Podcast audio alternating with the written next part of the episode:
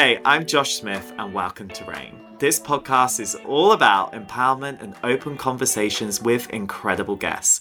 So let's get straight into it. It's getting hot in here as today we're joined by Charlie Murphy, the star of Netflix's Obsession. Obsession is an erotic thriller which follows Charlie's character Anna, who embarks on a racy affair with her fiance's dad, William, who is played by Richard Armitage, who also makes a bonus cameo appearance in this episode. If you haven't seen it yet, there are plot spoilers incoming.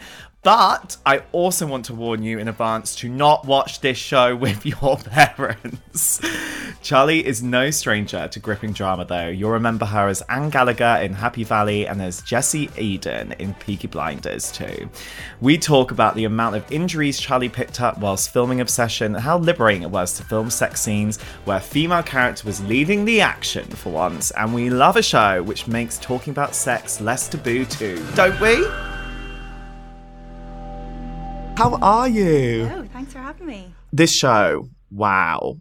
We go on an emotional roller coaster with your character. If you were going to pitch it, how would you pitch it to an audience? I mean, we have some buzzwords, don't we? um, an erotic relationship thriller, noir, I would say. It has a hint of. Um, reminds me a bit of Hitchcock as well. It's uh, I don't know, it's quite um, an alluring mini series. I think hopefully. Yeah. I think that does what it says on the tin. definitely does that.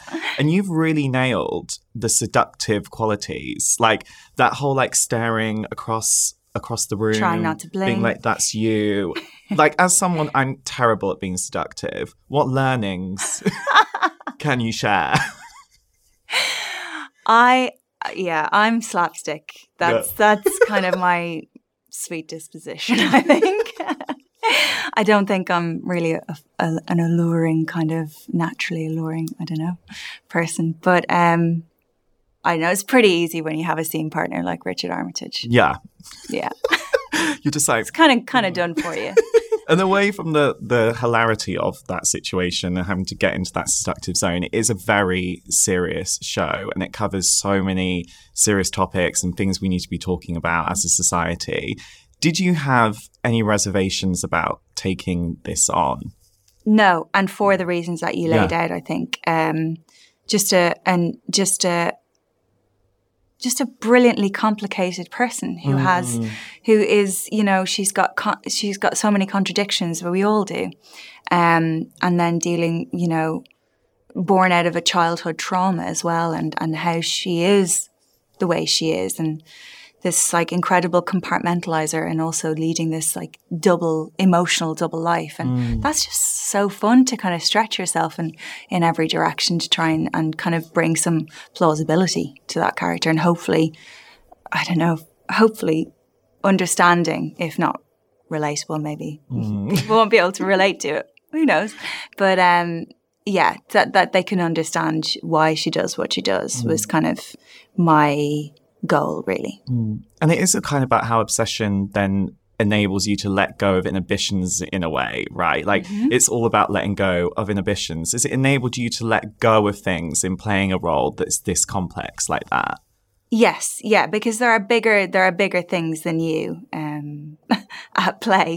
Uh, we we had a great process though um, to kind of feel like I was free playing to, to actually feel like you're playing on on screen is just so so much fun and something that I don't take lightly because you know it can so often not be the case where you feel that you are free to play mm. um, but we had a great we had a great process Lisa Barros D'Sa and Glenn Leyburn were our dir- directors and and Lisa really led on that um, emotional arc for them and and you know throughout the affair and also what happens in the, their lives outside of this affair they both have these relationships that are good relationships relationships that, mm. you know, I'm sure people will be shouting at the TV going, why, why are you ruining, you know, why are you ruining these things that could really blossom into something mm. beautiful and, and have real healthy longevity? Um, so that was great that we really worked on those two, essentially the, both of them have these two relationships and, and worked on both of them and keeping them grounded. Um, but also then we had this incredible um, intimacy coordinator mm. uh, called um, Adelaide Waldrop, and she was just another level to anything that I've worked with before. We really worked through that the psychological tone and then the the physical tone of each sex scene of um, each motivation. It, it, was all there in the play, and and once we had done that, then then we just completely felt free to, you know, we knew the dance, we mm. we learned our choreography, we knew how to punch safely, you know, all those yeah. things that you do with with um, with choreographers, with stunt coordinators. Um, I finally felt like I was in a place um, to do that kind of stuff. Mm. Felt fully armed, really. Mm because I think we talk a lot about intimacy coordinators now, which is amazing that we have these mm-hmm. on set. And I think so many people still don't necessarily understand what they actually do. What does an intimacy coordinator actually help with and enable your performance? Yes, so from a base, a very basic point of view, they they set up the the atmosphere of consent and boundaries and we do a touch map all over your body and, and we would work through okay i'm happy being touched there i'm happy being touched there but not there and it can it can be the side of your arm it can be mm-hmm. anything um uh, you know we don't know we're all just humans coming to to set we don't know what someone's been through or mm. you know mm. what makes them uncomfortable. And we work out all of that, and then we find um, a map then that we can that we are safe to use, and then we work through the physical physicality of each scene, and we choreograph the actual sex itself. Mm. Um, and then there's another level of how how you want it to feel, what's happening. It's all about the context. So mm. what's happening, and each we were, you know, we we had ours labeled. We had different types of sex scenes labeled, and where they are in the storyline, and and um, how I don't know how aggressive it can be, mm. how um, gentle. It's it's setting the tone. So she's very much leading that really. Mm. And I think as well, like doing sex scenes on screen must be quite a daunting prospect. Then when you have the intimacy coordinator on board, it makes it a lot easier with the choreography, like you're saying. But that's still that element of having to be nude on screen must be quite a vulnerable state to have to be in. And that's what I was thinking when I was watching this. I was like, wow, that's quite a vulnerable place to go to, but a very empowering one at the same time, maybe. Is it maybe empowered your relationship with your own body in a new way, do you think? I think so, yeah. I think so. I did feel that's a great word actually, because I did feel very empowered because we had done the homework and I felt like, oh, I'm doing something as it's supposed to have been done. Mm. I've done a lot of sex scenes, nothing that I've ever been upset over, but sometimes at the end of the day, felt a tinge of regret or a tinge of, oh God, that's in the can and that's out of my control now. Mm. I felt in control and that's that's empowering. Yeah. And and fun then. Mm. We had a lot of fun on set. We had a lot of fun because we felt protected. Mm. And it's so empowering to see sex scenes like this on screen where the woman is dictating it as well, because there's still not enough of that on our screens. Was that an empowering element of it for you as well? That was so much fun. And to explore that world of so Anna is the dominant submissive. Mm. She's very much in control. But what is uh, what feeds her and what is cathartic for her is to hand the reins, knowing that everything is set up, it's all consensual, and she can just be taken somewhere. Mm. Uh, and that was just really fun. That was really, really fun to mm. do. Yeah. And I think it's so tastefully done as well. And I think it's, as a society, we really shy away from having discussions about submissive versus unsubmissive relationships yeah. and this kind of sex on screen. And it's kind of amazing that a show like this is there to kind of like de take away the shame from it yes. in a way as well. Yeah, I think so. Richard was saying, and he did say it early on in, in our rehearsal and filming, he's like, let's just do as the French do and just kind of, you know, not be so, I don't know, so, I don't know, scared or, you know, embarrassed by our yeah. bodies. Like, uh, we, you know, we're all, we all have our bits, don't we? That's not verbatim. I'm just adding.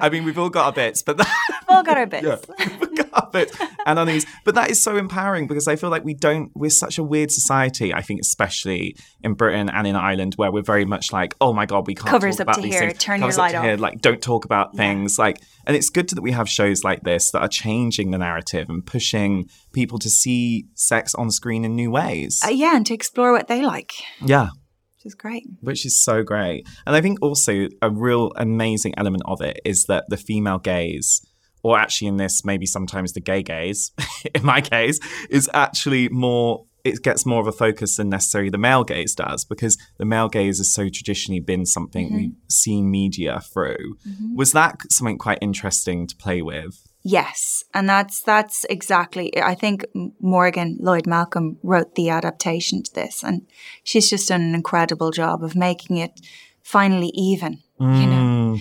um, which is just brilliant. Mm. You know, I've often played parts where I feel like I disappear at the end of the page. You know, and then, mm. then then you turn the page and then I'm back again. So there's no filler around it, and and this it felt almost too full. It felt like oh god, I've got so many things to pull from, and there's so much stuff that has happened to her um, that it was just felt so rich and um, like a freedom to go. Okay, I'll pick this and I'll pick Yeah. this because it's all there. Yeah.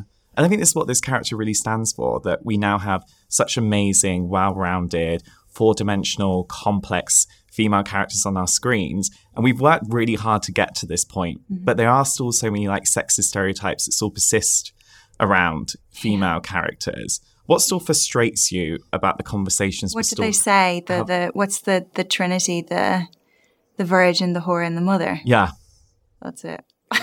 like trying to trying to flesh all of that out and go, Mm. okay, where where are we? I, I think I I I'm excited to be an actor right now, an actress, act female Mm. Yeah. actor right Yeah. now.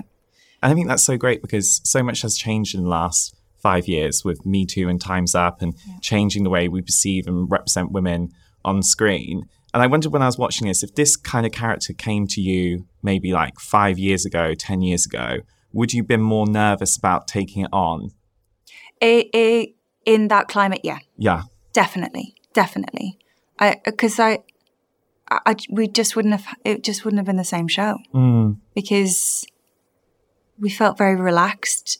Um, it would have been shocking to have that kind of script executed the way that we did it um, with Adelaide, with Lisa and Glenn, who you know wants to explore as you know why that they that they just don't appear when you open the door, and you know there is this whole world around them. So yeah, I think it would have been Yeah.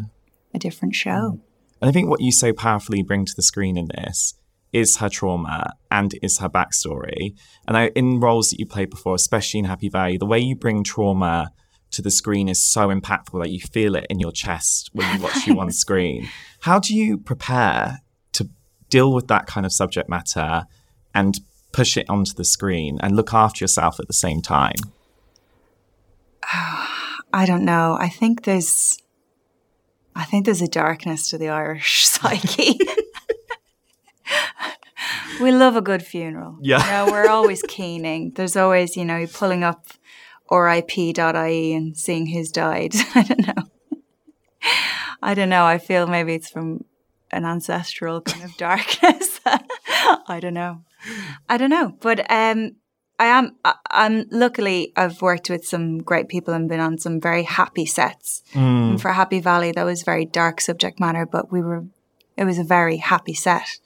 Um, and to have worked with a lot of first ads that are you know they're the timekeepers on set they're the the people that are talking to you last minute in a situation before you roll and the second you finish.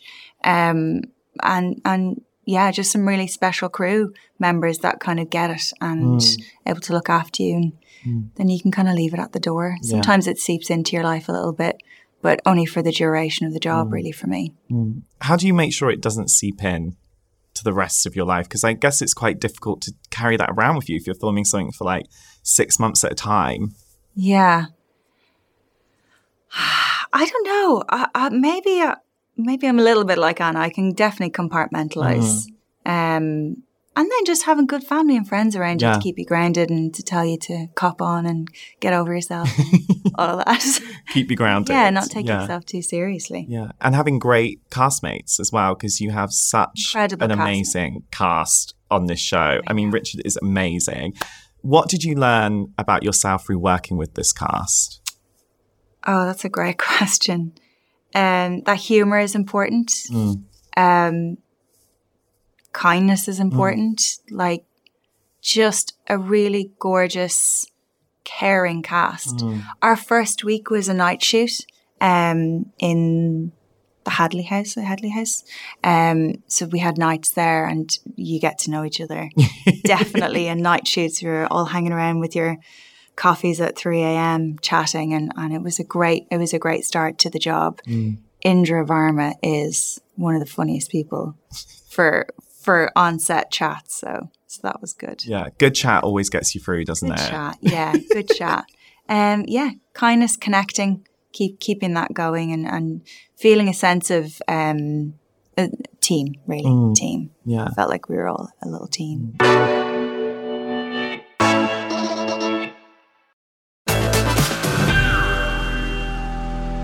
And another thing that occurred to me when I was watching it, which I thought was so great that you bring to the screen with this role, is this idea of what a likable female is. Because I think in our society, we've got such a pressure on if you're a woman, you need to be this kind of way to be Yeah. likable and to be digestible by society. Whereas this character, Anna, she's like, she's good, she's bad, she's in between. Yeah. I love her because I just wanted to reach through the screen and just give her a massive hug and be like, babe, just go see a That's- therapist, please. That's so good. Yeah. Mm. Yeah. I felt the same when I read it. I was, I just wanted to grab her and protect her, and you know, and tell her to stop for a Mm. second and just kind of, yeah, look after her, look after herself. Um, yeah, oh, she's a great, she's Mm. a great part, and I'm glad you said what likable is because there's, she's a conundrum. There's so Mm. much happening for her, but hopefully you see a vulnerability there that um she really honestly isn't this femme fatale character, you know, that um no, she's doing something but like, you know, Yeah. she's this mean, Mm. evil, you know, it's so so boring. It's just so boring. Like she honestly believes that morally she's okay if she's not hurting anyone if they don't Yeah. know, it's fine. She's just on this on this kind of deluded path, Yeah. you know? And she thinks that she can, that it's sustainable and she can achieve like, you know, bliss in both in both worlds. Mm. And she really does love Jay. And and as she says in in one of the episodes, he's my normality. He's he's mm. he's what tethers me because she knows that she can just fly off. she- Yeah. You know, into this kind of drug-induced almost world. She needs to be tethered, and that that's him. And and if there was any more dialogue to put in, she would probably say, and and you have to stay in your marriages. That's your normality. Yeah. How was it? How was it interesting to play into unlikability, though? Yeah. it's fun. Yeah. It's fun to play it all. It's fun Yeah. to play it all. And that is a fun challenge to have to go, wow. If you bullet point everything that happens, there you go. You have to do that now. And just, you know, you don't want the audience to give up on her on day one. So make that happen. Hmm. Make them try and go on a journey with you. That was, yeah, that's the challenge. And that's what you get a kick out of, hmm. really, for me anyway. Well, I mean, you always take us on a journey on screen, and you literally have done it all, like we were saying in the top, like from Peaky Blinders to Happy Valley.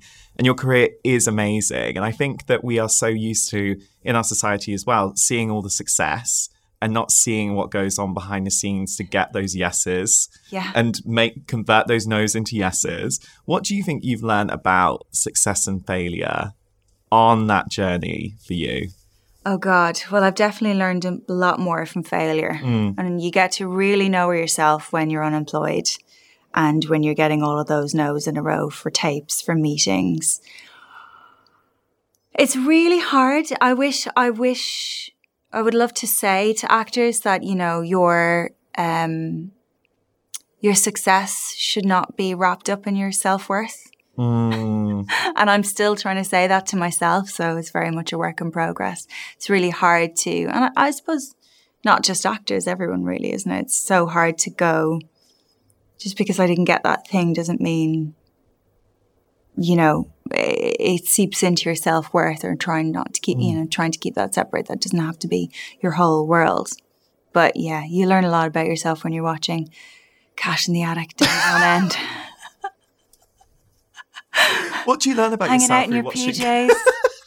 Just going, I need to break into mum and dad's house and see what's up in that attic. I'm an out of work actor. I need to flog some stuff here. What do you think you learn about yourself through watching the Attic? This is quite a good philosophical question, actually. Good. What else? What other daytime TV have I really uh, binged? I feel like for me, it's Loose Women. It like angers me. It gets Yeah. me fired up. Yeah. Gets me through the day. That midpoint, you're like, great, cool. We can Great. keep going. That was a cathartic exorcism, and I can get on to learning my lines Yeah. for this tape. On, in those moments, though, have you ever questioned your path and been like, oh, is this something I really want to keep putting myself through? I don't think I could do anything else. Mm. So I'm kind of like stuck with my own want for it, you know. Yeah. I'm kind of held captive by myself really to keep keep keep going. There's been some great moments in my life where you're standing at the side of a stage or you are about to do a sex scene and there's that moment before you do the thing. You're like, what is this? What have I, why why have I done this? A thousand million trillion little steps got me to here that I decided to do. Wow, this is mad. So there are moments of existentialist crisis or just very deep questions as to why. Um, and it always kind of comes back to um, the feeling of trying to be someone else and do it mm. convincingly and and try to you know to get into the head of someone that I don't know that I don't know mm. and I haven't experienced. And then trying to bring a little bit of myself to that because that's what happens you are yourself so you have to bring something. Yeah. um that's just so addictive to me. Mm. When do you think you've been proudest of yourself on that journey? Like a particular job or Yeah. a particular moment Or just a particular job or moment where you've been like, wow, I'm proud of myself for getting to this point? I think it was a job in Ireland. Love Hate was kind of my first TV job that was reoccurring and it, it kind of grew over time. Um, that getting the second series of that because I was supposed to be on it for three days in the first series and then they wrote more for me and you know I just didn't exist before really and then they wrote something for me. That was such a proud moment and a moment that I felt proud but also a moment where I was like, oh God, I, I really want to show them thank thank you for this opportunity. I'm really going to show you. I'm going to give it my all. Um, that that's a real moment that sticks with me. And then the another moment of just absolute lunacy and pure joy of being just proud of what I've achieved was um, doing Disco Pigs. It's one of my first things coming to the UK, doing that show with an incredible actor called Rory Fleck Byrne and this just gorgeous director, Cathal Cleary, and that plays by Enda Walsh. And he blew my mind when I was in youth theatre. Um, I remember reading that play and that made me want to be an actor. So, um, yeah, so getting to do that play, um, yeah, that was like a moment in time that still actually almost makes me blush with just how happy I was. Makes all those Cash in the Attic episodes wild, doesn't it? Listen, it's theatre hours. I can still watch Catch, uh, catch, Oh my catch god, in the Attic. great! They're the kind of roles you want to get. Yeah, come on. You, you can live both worlds just like Anna. No, I really want to see Anna come back. I know this is like a controversial opinion, maybe, because obviously it's a limited series. There's our four episodes, but like Limited. limited. But I feel like if she was going to make a comeback, what would you want us to see her do? Mm. How many more wrecking ball moments can sh- one woman have? Oh my God, yeah, she definitely listens to that song, doesn't Yeah. she? Did you Yeah. listen to that song to get in the mood? No, we should have. No, there was a few songs we listened to to get in the mood, and it definitely wasn't that. Um, what would she do? She wouldn't go back to that apartment, No. There's no furniture in it. but there's nothing. They never used the furniture anyway. I know. We were covered covered in bruises. I'm not surprised. And probably blisters. There's no, give like, in little, that like, hardwood. splinters. Yeah. Yeah. It was, yeah. That's what actually went through my head. I was like, wow, that is not comfortable. Not great. Richard put it, I just put it up as well um, on Twitter. He put a picture of us from behind the scenes of us just hanging out in our bathrobes, but covered in bruises, just hanging out. Yeah. Um, God, the makeup team had a big job. yeah. I would say to Anna, buy some arnica. Um, stay away from the flat. uh, I don't know. Explore. Go. Leave London. Do Yeah. do something. You were in, in an interview. Yeah. Are you coming in? Yeah. Sorry, have I, have I disturbed your interview? Yeah. Come on in. Do you want to share the seat? Here he is now. Ah, you just told me to come in. Come in. Come in. Sit down. We're we're on a podcast. Do you know this? You're on it right now. You're on it right now. It's happening. Are we, are we reenacting scenes from Obsession? Yeah. Oh my God, that might be a bit too much for our audience, a bit PG. I don't know, just put my hand. This is what you have to decide. Like, I'll just, do, mat. I'll just lean it like that. yeah. Well, I'm not supposed to be here, am I? You look nice. You look nice. Are you going somewhere? Yeah. Later. Are you coming with Yeah. me? I hope Right. so. We're going to the screening uh, of it's Just been hearing about your bruises. Covered. Where, where were yours? Knees, my knees, my my toes. elbows, and hip bones. yeah, all the bone. How does one get a bruise on a toe? I'll leave that up to you. Yeah, let's not go into that. We're not going to reenact maybe this is the roller skate when I roller skated over your toe. there were handprints left on the walls, that they were. There Try- I think they had to repaint Yeah. Yeah. between days because there were handprints left on the wall. Yeah, I'm not surprised. We've kind of ruined your I'm so sorry. I'm so sorry. I think this has really made it. Is it Our on- chat is was it great. film? Is it on film? Yeah, it's on film too. Oh so my we god, got I was doing everything whammy. with my hands. I got told to come in the room. Late, sorry. Oh my god, it's I thought you were coming in to stop me from speaking about something I shouldn't be speaking about. This is my interview. Ow. Thanks. Nice to meet you. nice to meet you. Speaking of wrecking balls, there we go. Well, we go. I don't know what I don't know what we got in the can in the end th- with filming Obsession. with that carrying on. I've got. Well, it, it's great on screen. Great. great. They've done a great edit job. Good, thank God. But we always end on this question on the podcast, that always is in the reign of your life, what is the one rule you'll always live by? Don't take yourself too seriously. Yeah, Yeah, definitely. let it go. You gotta you gotta get over yourself, as I say. Just Yeah. get over yourself. And if in doubt, get Cash in the Attic on and have a word with yourself. It's a very philosophical experience. Absolutely. Barry's tea, cash in the attic. That's good. Tick. Love it. Thank you so much. You're Thank you. honestly amazing in this. Thank you.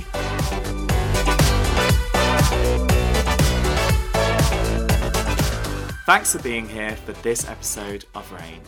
If there are things that resonate with you, I'd love to hear from you. Get me on socials at Josh Smith Host. And if you enjoyed this episode, please like, rate, subscribe, or follow, and share this with someone you think should hear it. Let's get those convos going because that is what this podcast is all about.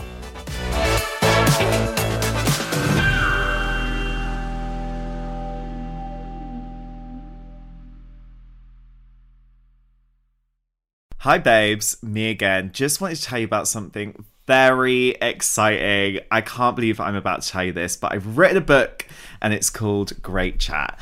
As you know, I love to chat, plot spoiler, and I love talking to people about their lives because, as I always say, talking and listening is so powerful. The book is all about how you can master conversation and transform your life, just like it has for me. I've used my experience from all the amazing interviews I've been lucky enough to do, as well as a load of research to help you deal with everything from making new friends to embracing difficult discussions. Great chat should never be underestimated. It can truly improve your well being, allow you to create the life you want, and bring the connections you are so deserving of, babes. You can pre order Great Chat today in hardback, ebook, and audiobook, read by me, no less, and it's out on the 20th of June.